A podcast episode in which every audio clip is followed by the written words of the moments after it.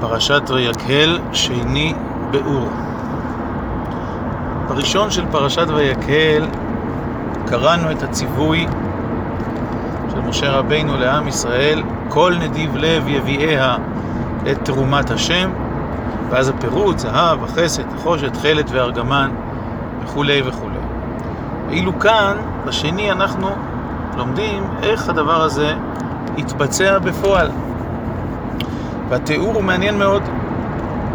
ויבואו כל איש אשר נשאו ליבו, וכל אשר נדבה רוחו אותו. והביאו את תרומת השם למלאכת אוהל מועד ולכל עבודתו ולבגדי הקודש. כלומר, אין פה איזה ארגון אה, מדיני שעובר בין בית לבית ועושה מיסוי, איך לכם יש את זה, לכם יש את זה, אתם עשירים, אתם עניים, אתם תיתנו הרבה, אתם תיתנו מעט, או כולם ייתנו אותו דבר.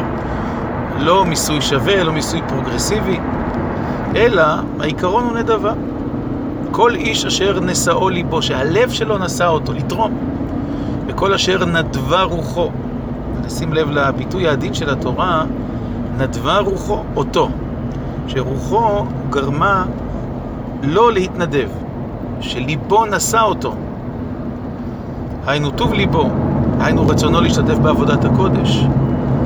ומכאן באה התרומה.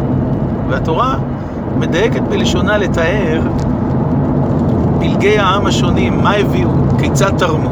הכל לפי נדבת הלב ולפי ההתאמה האישית ולפי היכולת, ולא לפי הגדרה כללית. ויבואו האנשים על אנשים. אלה באו גם אנשים וגם האנשים. כולם הביאו, כל נדיב לב. הביאו כרך ונזם וטבעת וחומז כל כלי זהב. כלומר, כאן מדובר על תכשיטים שהיו עליהם, גם נשים וגם אנשים, כמו שלמדנו בחטא העגל. וכולם מביאים תנופת זהב להשם משלהם, כל מי שיש עליו. וכל איש אשר נמצא איתו תכלת וארגמן תולעת שני וכולי, הביאו. כלומר, מי הביא בדים? כל מי שנמצא איתו, כל מי שהיה לו בבית. כל מאירים תרומת כסף ונחושת הביאו את תרומת השם. כאן לא כתוב כל אשר נמצא איתו כסף ונחושת, אלא כל מאירים. מסתבר שבעוד שבדים הביאו כל מי שהיה אצלו, כל אחד יכול היה לתת כסף וזהב, יש הבדל. כן, כל מרים, כסף ונחושת, יש הבדל. זה יקר יותר, אנשים קשה יותר להיפרד. כל מרים הביאו את תרומת השם.